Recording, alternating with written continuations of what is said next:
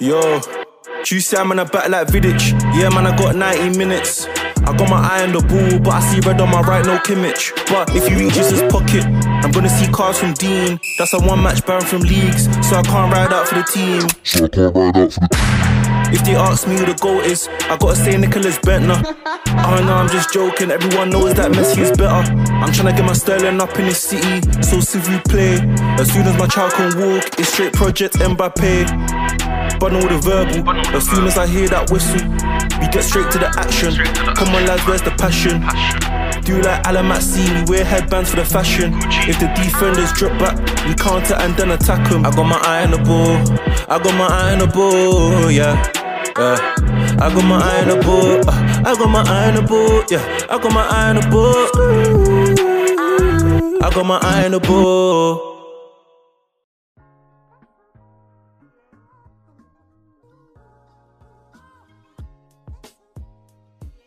Uh, you already know where it is. It's eyes on the ball with your favorite boys, Darren and Daniel. Um, like we've already explained, Josh isn't available for these um, sound bites, but the NBA finals is still on and it waits for no man. So we've got to keep reacting to it and keep giving our takes on it. Um, I mean, it's a bit of a bummer, bummer of a day for me and Darren. I mean, what two one down, LeBron um, really wasn't anticipated. Um, I made a tweet actually. I said I said, introduce the guest, you pagan. No, no, no. I will, I will, I will, I will. I made, I made a, I made a tweet, and um, I said, some games you just have to say well played. Do you get what I'm saying? But obviously, we're gonna get into that. Like Darren has already alluded to, and didn't give me any time to do. we got a guest today, great guest today. Um, really enjoy his tweets. We're obviously going to plug him and everything, but I'm, I'm allowed to introduce himself, team he supports, and everything in that.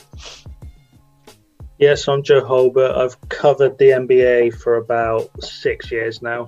Uh, my first beat writing gig was actually the Miami Heat in 16 17, uh, where they went on like a 31 and 10 run. It was a, not a very good team. Uh, they had like Dion Waiters, James Johnson, Tyler Johnson. Um, yeah, and, and now I cover the Dallas Mavericks. That's my main team. I sometimes do a bit of work for the Atlanta Hawks and the Minnesota Timberwolves as well, but mainly uh, it's Dallas Mavericks stuff. Uh, but I like looking at the sort of tactical breakdowns. Um, I'm more film than numbers, but I do try and mix numbers in as well when I can. Um, yeah, I just like looking at the tactical side of the game, and this is a great series for it because Frank Vogel's probably the best defensive coach in the league, and then you've got Erik Spoelstra, who is well, as we'll get into, he's an absolute genius uh, on the offensive ends. Yeah, definitely, definitely, and I think it just makes sense to dive straight into it and just get your get your thoughts on. We're, we're heading into Game Four now. Um, I mean, at the beginning of the series, I think if someone said after three games it would have been 2 1 to the Lakers, no one would have been surprised. But obviously, down to the circumstances and the context, them winning game three was a bit of a surprise. But what, what, what are your thoughts? What are your initial reactions to this whole NBA Finals? Um, I'm disappointed we've had the injuries we've had. Uh, Goran Dragic, especially, uh, he's been he's been excellent in these playoffs. He's always played well in the EuroLeague tours uh, for Slovenia. He just kind of takes it to another level. He put himself on that level in these finals. Mm. I think we might see Bam back. I don't think we'll see Goran back, but obviously, I don't think they want to say that because you know it's quite demoralising for the fan base and for his teammates. So they're just trying to keep the hope alive. If he came back from that injury I, uh, in this season, I'd be amazed. Uh, but it's been it's been a very sort of tactical series. I think a lot of what the Lakers have done, uh, sort of when I watched game two, for example, a lot of the game was Anthony Davis on the glass. And there's not a lot you can do about that if you're the Miami Heat because he's just bigger and stronger than every one of your players. Your front court rotation is what? Meyers Leonard and Kelly Olynyk. There's not a lot you can do about him on the glass. But yesterday was kind of very different from a tactical perspective. Yeah, definitely. Yeah, to add to that, um, I think the Heat did a good job, man. Defensively, they found their um, identity again. You know, swarming around on D. Because first two games, you know, they were undermanned, but I still don't think that they were, you know, who they are defensively. So um, yeah, they um, was flying around the court, um, doubling AD anytime he touched the ball. Not even doubling him, basically just swarming to him whenever um, he had the ball on the post or anything like that. They also switched up um, the zone. They played basically minimal or no zone. Um, switched up to man to man because uh, it helps them obviously secure the rebound. Because Jimmy mentioned that post game, he said rebounding was um, rebound and uh, transition D, which uh, are the keys, and they did that really well. Um, yeah, man, gotta give the Miami Heat a lot of credit. Um, made good adjustments, undermanned, but um, still we'll, talk about Jimmy, but um, I think as a team they, they, they showed their identity, especially on the defensive end, and um, yeah, got to give Spoelstra a lot of credit. Just just to come to you again, Joe. I want you to like just to give your opinion on like why the Heat won Game Three, if that makes sense. Like, what, what what do you think the defining moments in that game were? Obviously, of course, it's it's easy to say Jimmy's forty points is the reason why they won, but I do think it was definitely more than that. So, what, what's your opinions on what the Heat did well? So, a lot of teams who have players like Jimmy Butler, the mistake they make is sort of going right. Uh, this is why the Clippers, for example, lost is because when Kawhi or PG had the ball, there wasn't a lot of movement off the ball. So you can kind of cheat someone off of a shooter to double them. That's what Dallas did in the first round. Uh, Rick Carlisle certainly outcoached Doc Rivers. But yesterday, when Jimmy had the ball, there was so much action going on. And what they were doing is they were running basically ball screens on both sides at the same time. Now, what that does is it occupies the help defenders. So I remember Mark Jackson sort of saying, "Oh, why are the Lakers leaving Butler one on one?" It's because they've got to defend those ball screens as well. Because otherwise, you're leaving. These aren't just any shooters that you've got. yeah, yeah absolutely. Like Duncan yeah. Robinson, he could go down. Again, I think Kyle Korver, I think he hit 51% of his threes in one year. But Duncan Robinson is that level of shooter. He's probably actually a little bit better all round than Corver was because he can. He showed as well he can he can attack off the dribble. And when you've got a guy like Duncan Robinson, um, and you've got him moving off screen, you can't help off of him because he will. I think he shot. I want to say like forty-seven percent from three on the year. When you've got that to defend, it just creates those one-on-one matchups. It was a masterclass from Spoelstra, and I don't think Vogel did a lot wrong. Um, I, you know, I just think it's really difficult, and when you've got a shooter, it changes the way you defend.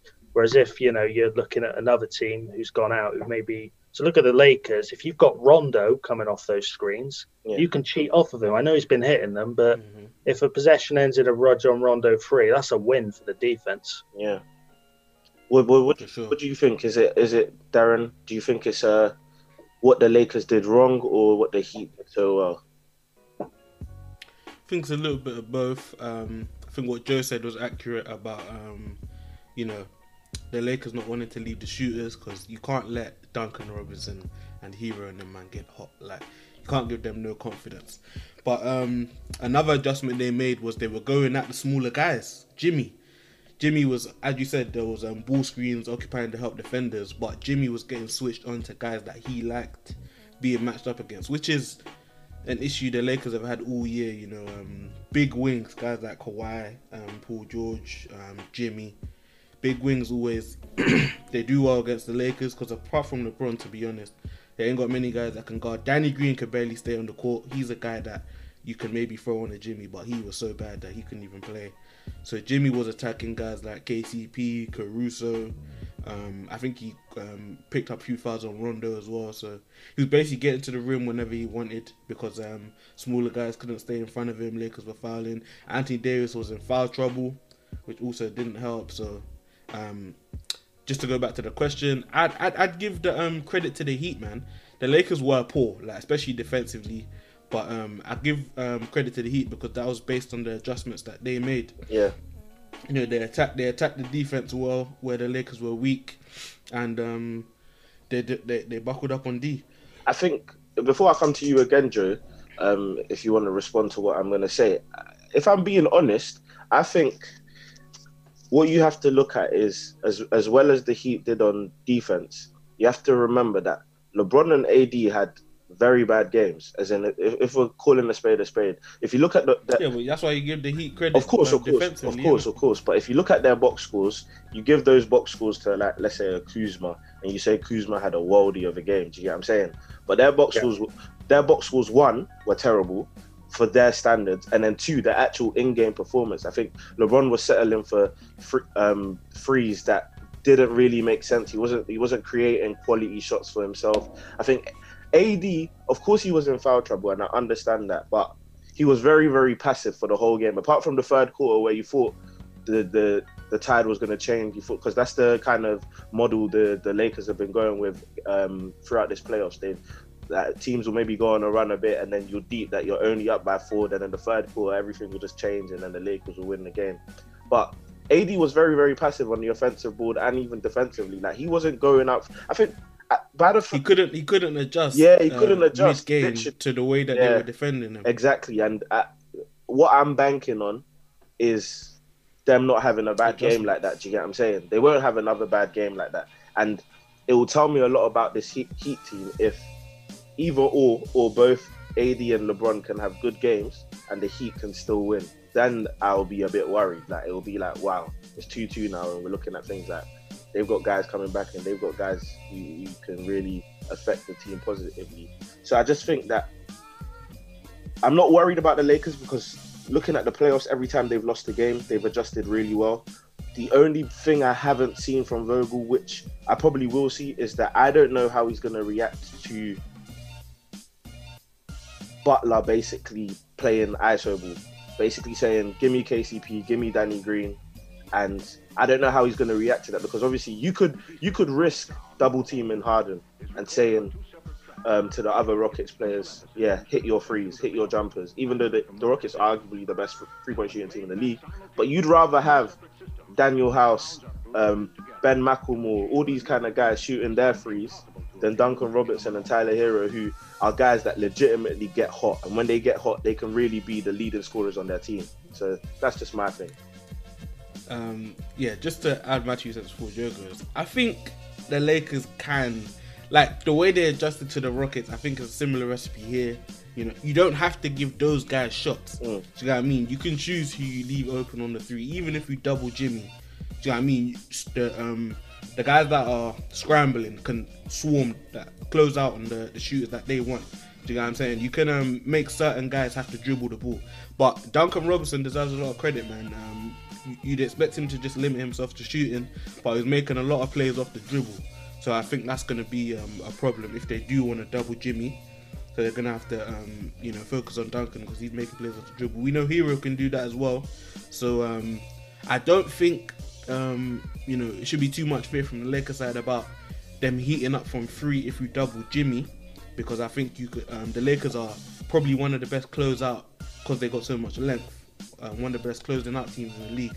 But um, I just think they need to make sure there's a rim protector and make sure you you don't get them allow them easy buckets because you're doubling Jimmy. Do you get what I'm saying? Because that's when things get sticky. Yeah, I, I think part of the formula for me with the Lakers is that I don't think they'll play that badly on offense again. Yeah. Uh, and AD got in the foul trouble early, and there was a, I think it was either his third or fourth foul. It was a terrible call from the refs. He kind of, he tried to Oof. take, he, yeah, it was his fault. He tried to take Olynyk off the dribble. It just never was a foul. Vogel should have challenged that. I wonder if that would have changed the game. He did, obviously, he probably thought I'm not going to waste my challenge. Yeah. Um, but he should have challenged that. But they were kind of force feeding him post ups, and that was what Miami wanted him to do. Um, he's a good post player, but when you kind of post someone in the um, in the dunker spot, you can double team easily because think about it, you can only pass to like two places. Um, I don't think they'll play that badly offensively again. Part of me wonders because what the Heat did is they basically pat the paint. Obviously, when you've got Dwight Howard there, you're not going to do anything against the packed paint. You know, I think he's had a good playoffs, but from a tactical perspective, AD's not the best shooter in the world. You know, that's not his game on offense. He's a lob threat. He's a sort of put back offensive rebound kind of guy. He can do some stuff in the post, but I wonder if they'll go a little bit smaller because if obviously if you've got Markieff Morris, then you've got maybe LeBron and two shooters alongside AD. You can't really pat the paint then because Markieff Morris, uh, he actually had a very good game. He's had a very good playoffs. Yeah, I was kind of surprised. He's always been. He seems to be the more likable of the Morris brothers, but that's, uh, that's a low bar, I guess. But yeah, I, the, the thing with the Lakers is it sounds cheesy and basic, but they played. They were awful. You know, I remember at one point they awful. took the lead, and I'm thinking, how the hell have they taken the lead? Yeah, literally, literally. Like they didn't play that badly. Sorry, they did. They played very badly, but they didn't lose by that many. Yeah. So that's the Heat for me. That was their perfect performance. That's the best they can give you. The defense was swarming. They were hitting shots. Like Kelly Olynyk had a really good game. Yeah. You know, he was slip. He was slipping on all these screens, and the Lakers just guys like Dwight Howard don't want to be out on the perimeter. That's yeah. not their game. They want to be inside the paint. So I think that was the best the Heat have got. Uh, my prediction was Lakers in five. Uh, I'm going to stick with it because I just don't see how. I think what the Heat did on offense is they ran a lot of counters. Yeah. And obviously Vogel, Kidd, Lionel Hollins in the meetings, they'll they'll recognise them, plan for them. This kind of have you got any more counters? I don't think they will. I think that was the best they could give. Yeah, I think yeah, if if I throw a question out there, I mean, obviously, again, I think for most analysts, most people who watch the NBA, is I think there's very few people who think the, the Heat can actually win, especially with the injuries. But if you were in Erik Spoelstra's shoes, both you, both you, Joe and Darren, um, what would you do? What would you try and do in Game Four to try and get that win? And because I mean, if if if the if the game's two two, like I mean, predictions aside, you just never know what could happen. Like when when it's all tied up and you're saying the, the first to win two games, you just never know what could happen. So if you were in Erik Spoelstra's shoes, what would you guys do? Um, first thing is you try your best to get Bam Adebayo back on the court, fam, because I think it's possible. You know, they said it was a neck strain, but um, I think he just like bruised, like because he had um, wrist issues, he had shoulder issues, then obviously the neck. So I think um, you know he's had a little rest. If they can, you know, get him back in in the game because the key to beat the Lakers is keep Anthony Davis quiet. Like, even in the regular season, when teams um, had success against the Lakers, it's, because Anthony Davis couldn't be aggressive or you know c- couldn't be as dominant as he usually is. So I think they've, they've shown one hand as far as, you know, doubling him, swarming to him, not letting him post up. But I think the Lakers' adjustment will probably be um, try to get him rolling to the rim more, get him coming off curls and stuff like that, get him some open looks. But if you have Bam Adebayo now, that's a another look. Do you get what I'm saying? So it's like you're adjusting, but the Heat are, are preempting your adjustments, and they're now um, presenting a new um, you know hurdle to overcome. So I think if you if you if they can get Bam Adebayo back and he can man up against Anthony Davis, don't even worry about the offensive end. Just hope that you know Jimmy and Duncan and Herro just play the way that they've been playing and they can keep strapping up on D. I think uh, they got a chance, but um, I think it's going to be tough in it because the Lakers are going to come out swinging in Game Three, um, like, especially Anthony Davis and LeBron. Like they, as you said, back to back. I think they've only lost back to back games once this season. So um, yeah, it's definitely going to be tough. But if they can get Bam Adebayo back, it, it definitely could become a series. What do you think, Joe? I think, yeah, I, I, think the sort of key for the Lakers is they. I think they kind of took AD out of the game. But what I would say is the Lakers can combat that a lot better than they have. The problem with big men is you have to scheme them into the game from an offensive point of view.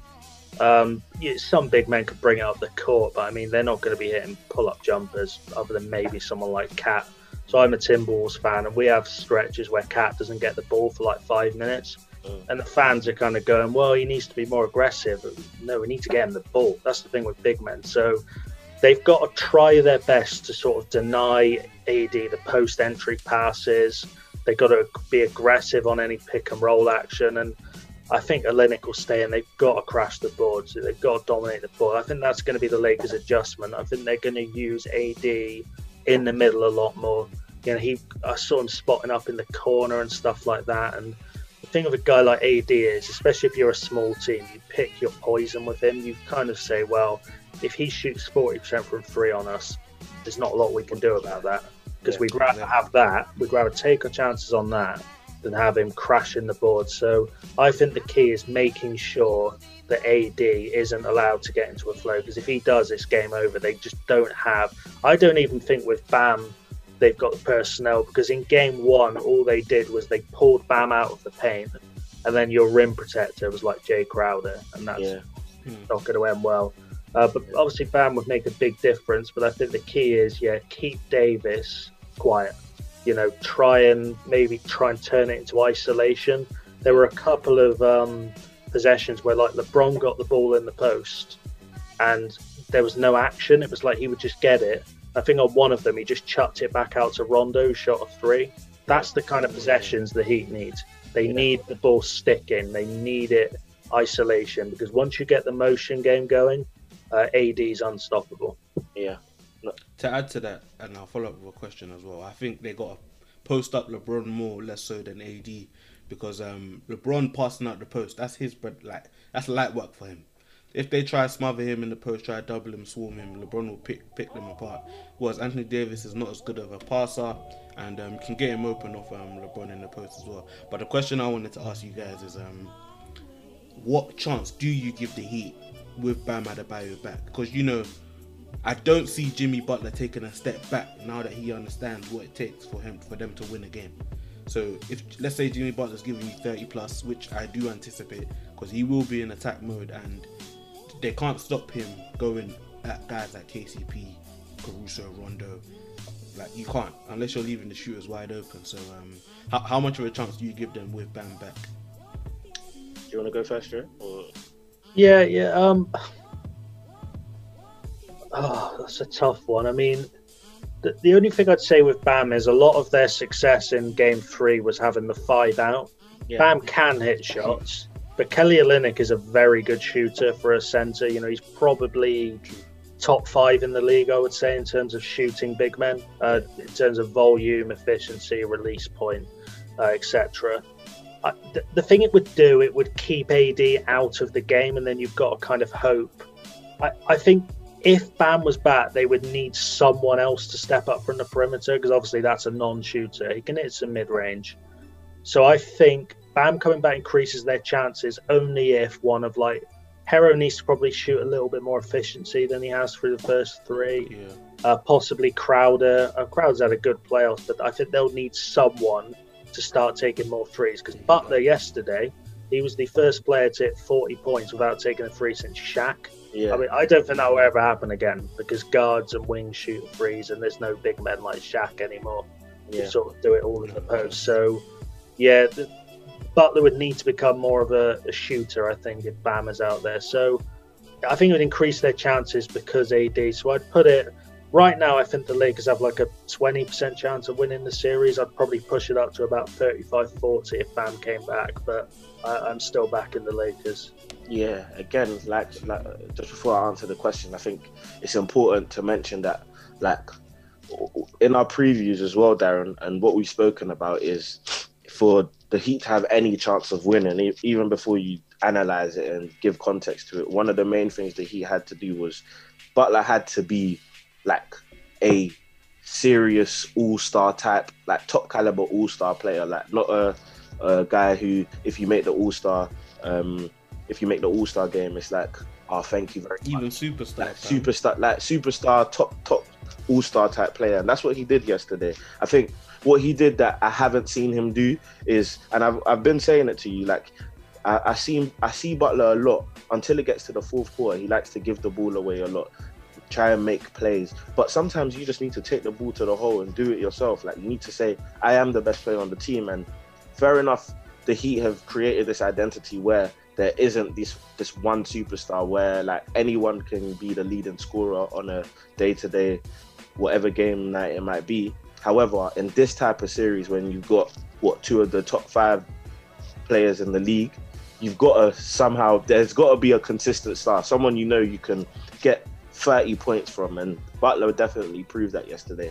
I think what what Bam does for the Heat coming back is someone who can also increase the intensity. Like I think Bam is definitely a player who has a serious impact on the Heat squad in general. Like even if you take away his his on when he's on the court, like his ability on the court. I think off the court as well, he's a, he's a, he's definitely an important piece to that team. If you look at the the closeout game versus the Celtics, it was through his aggression and through his pace setting that allowed the Heat to be successful in that series. Yes, obviously different matchups. The um, the Lakers are definitely a lot bigger than the Celtics. However, I think why the Heat work so well is because they work on they they work on adrenaline. They work on that hunger, always working, always active.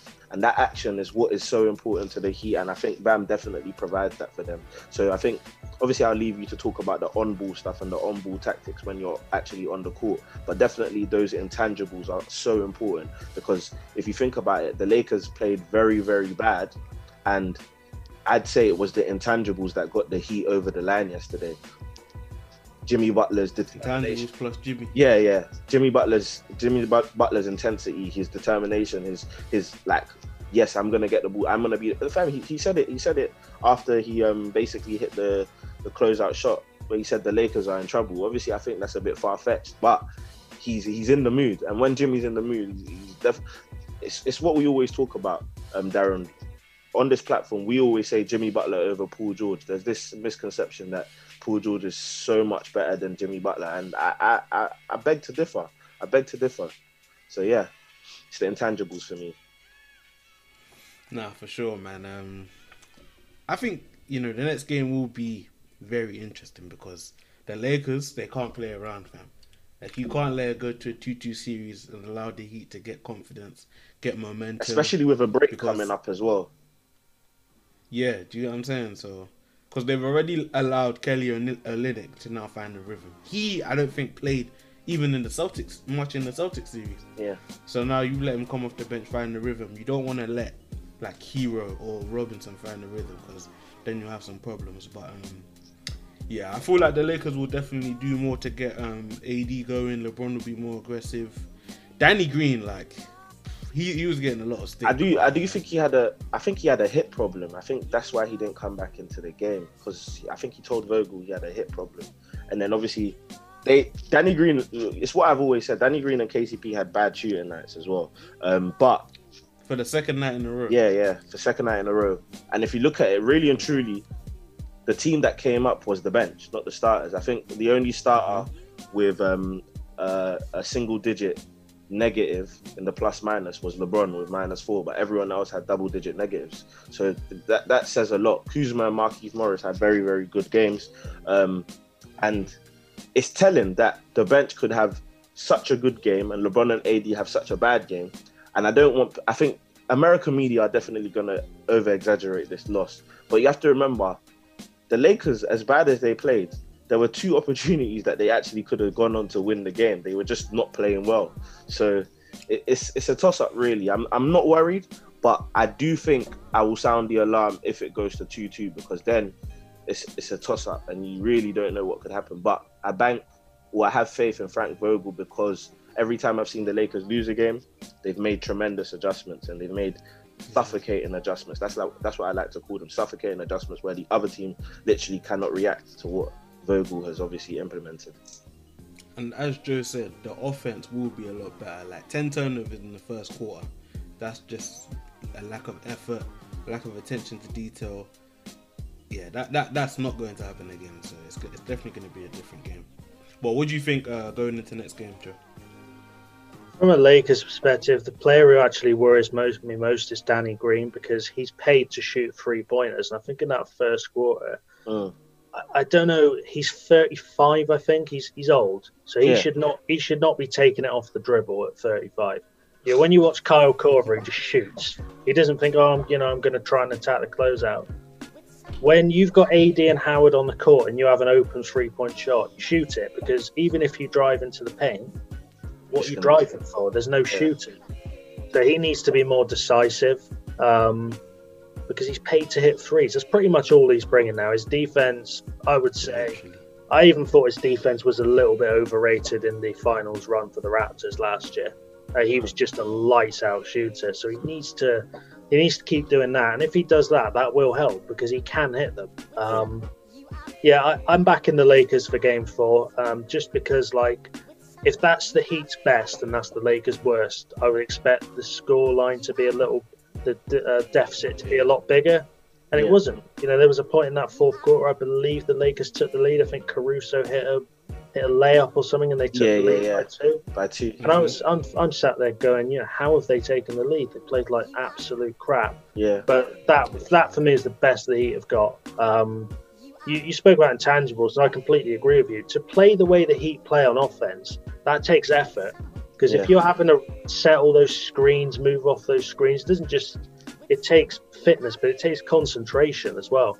You know, how many times over the years have we seen playoff ball just delve into like ISO ball at the end with everyone standing still? yeah, Not with the Heat. They're all moving. Those screens were still being set in the fourth quarter in garbage time. So, yeah, this is a team. I mean, we had Jimmy Butler. I'm a Minnesota Timberwolves fan. We had Butler here, and obviously, the team. This this Miami team is built in his image. They Yeah. work hard. They turn up to training early.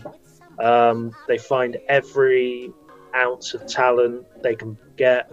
Uh, whereas at the Timberwolves, it was I just don't think he ever had the support of KAT Wiggins, uh, LaVine, sorry, not LaVine, Tyus Jones, guys like that.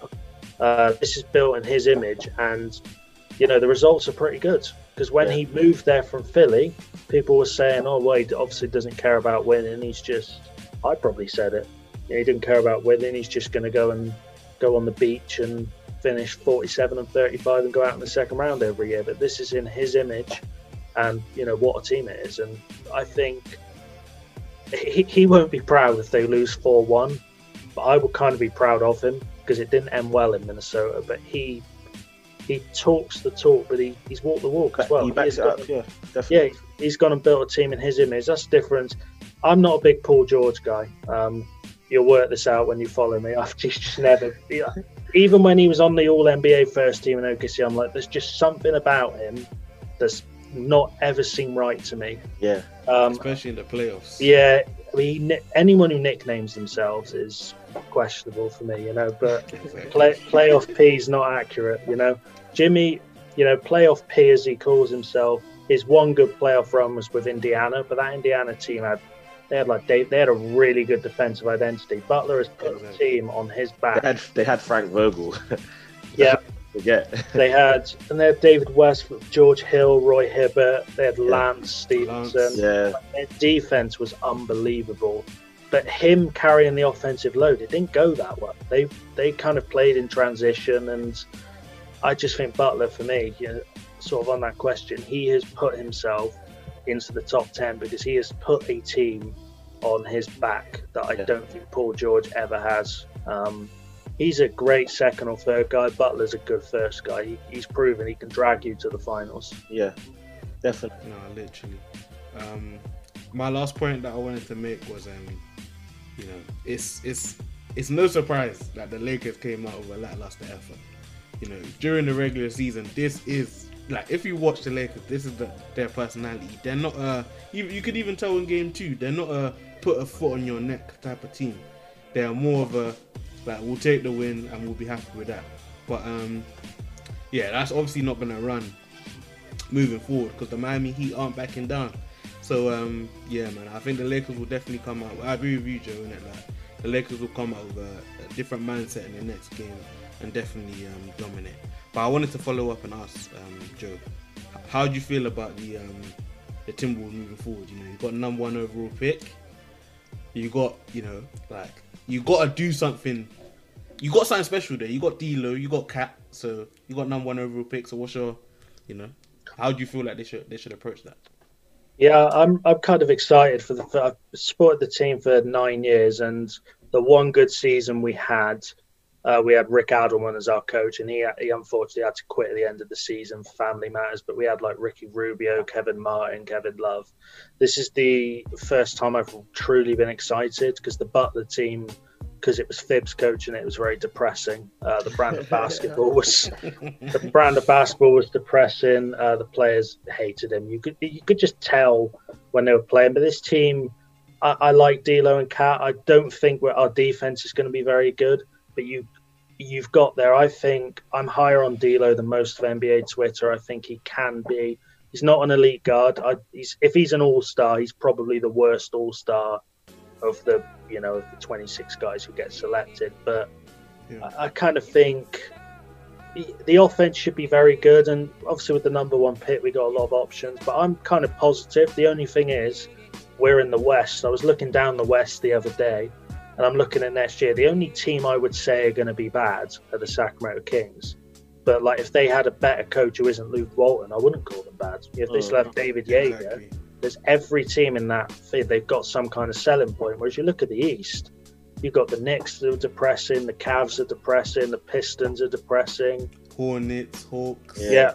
Even like the Pist, even the uh, Magic who made the playoffs, they're not great. I mean, they Yeah. would not, they wouldn't even sniff the playoffs in the West. So, if we were in the East, I'd be confident. You know, I think we could push to be a second round team next year, but we may not even get close to the playoffs in the West. Yeah. But how would you feel like you should do the number one pick? You got any idea of prospects that you'd want, or do you think that you should look to trade it for, you know, a superstar to add to to the core you already have? The the list of players I'd trade it for is small. I'd trade it for Bradley Beal. Um, Booker's never going to happen, but I would make that move. Um, if we trade down to like five or six, I wouldn't. And this is not many Wolves fans are with me on this. I would actually take a little punt on Blake Griffin. I'd, I'd have to do some medical stuff first to check he's all right. But other than that, I, I would take LaMelo Ball. Um, I think he's exciting. I think I think he's actually a little bit underrated because of his last name, and I thought it'd be the opposite. I thought it'd be overrated because of his last name. Yeah. Um, but he's, I- I like the idea of him and D'Lo playing next to each other. I think Yeah. that would be, and with KAT, Playmaking there is crazy. yeah, we'd have a lot of highlight plays. But I think Mm. our GM was at Houston when they had Chris Paul and James Harden, and he always talks about the fact he had two point guards. Yeah. We could we could run that here. We'd have two point guards. We'd have KAT moving all over the place. And the floor would be spaced as well with KAT as well. So that could Yeah. be Yeah, no, definitely that Would that makes nice. sense. But yeah, man, I think again appreciate you coming on, Joe. I think it is it's, it's definitely something we want to continue to do moving forward to discuss basketball with you. Um, I think the finals are interesting. My last point is I, I think Darren maybe disagrees with me. Me and me and Darren are both like LeBron fans. Like see the LeBron fan pages. We probably run one of them, but um, I think for me, I think LeBron just has to accept that. I think AD just has to be the finals MVP because I just don't. I think AD's best is unmatchable. As in, there's nothing the Heat can do when AD's the best player on the court. And I understand that, yes, of course, maybe the Heat can't do anything if LeBron's the best player on the court. But I just think LeBron, you can tell he's aged. As much as, yeah, people are saying is he still in his prime, LeBron doesn't drive as much. He likes the free now. He settles for it a lot. Like there's some plays he will literally try and pull up from free, and I'm thinking, why? Why did you do that? Like there's there was no need to do that. just interrupt. That's why I'm saying post him up more, fam. Because when you have him dribbling at the top of the key, he's not as his first step is not as explosive as it used to be. Yeah, Do exactly. you get what I'm saying? Yeah. That's why I said let him attack in the post, and then if they try double, he's picking them apart anyway. Yeah, but nah. Again, like I said, thank you very much, Joe, for coming on. Um, Appreciate you, Joe, man. that's Thank our that's our preview into Game Four, our recap of um, all the games that have happened so far. There's only one place to be when we're talking about the NBA and NBA recap. Make sure you go and watch our latest episode. Um, we spoke about the weekend's games and other um, events in terms of football, the Premier League. Um, obviously, it was a bad weekend for you, Darren. Just sorry to bring that up again, but Man United obviously having a bad weekend. Spoke about Liverpool, spoke about Man City, spoke about Chelsea. So there's only one place to be. Eyes on the ball. We out. Deuces.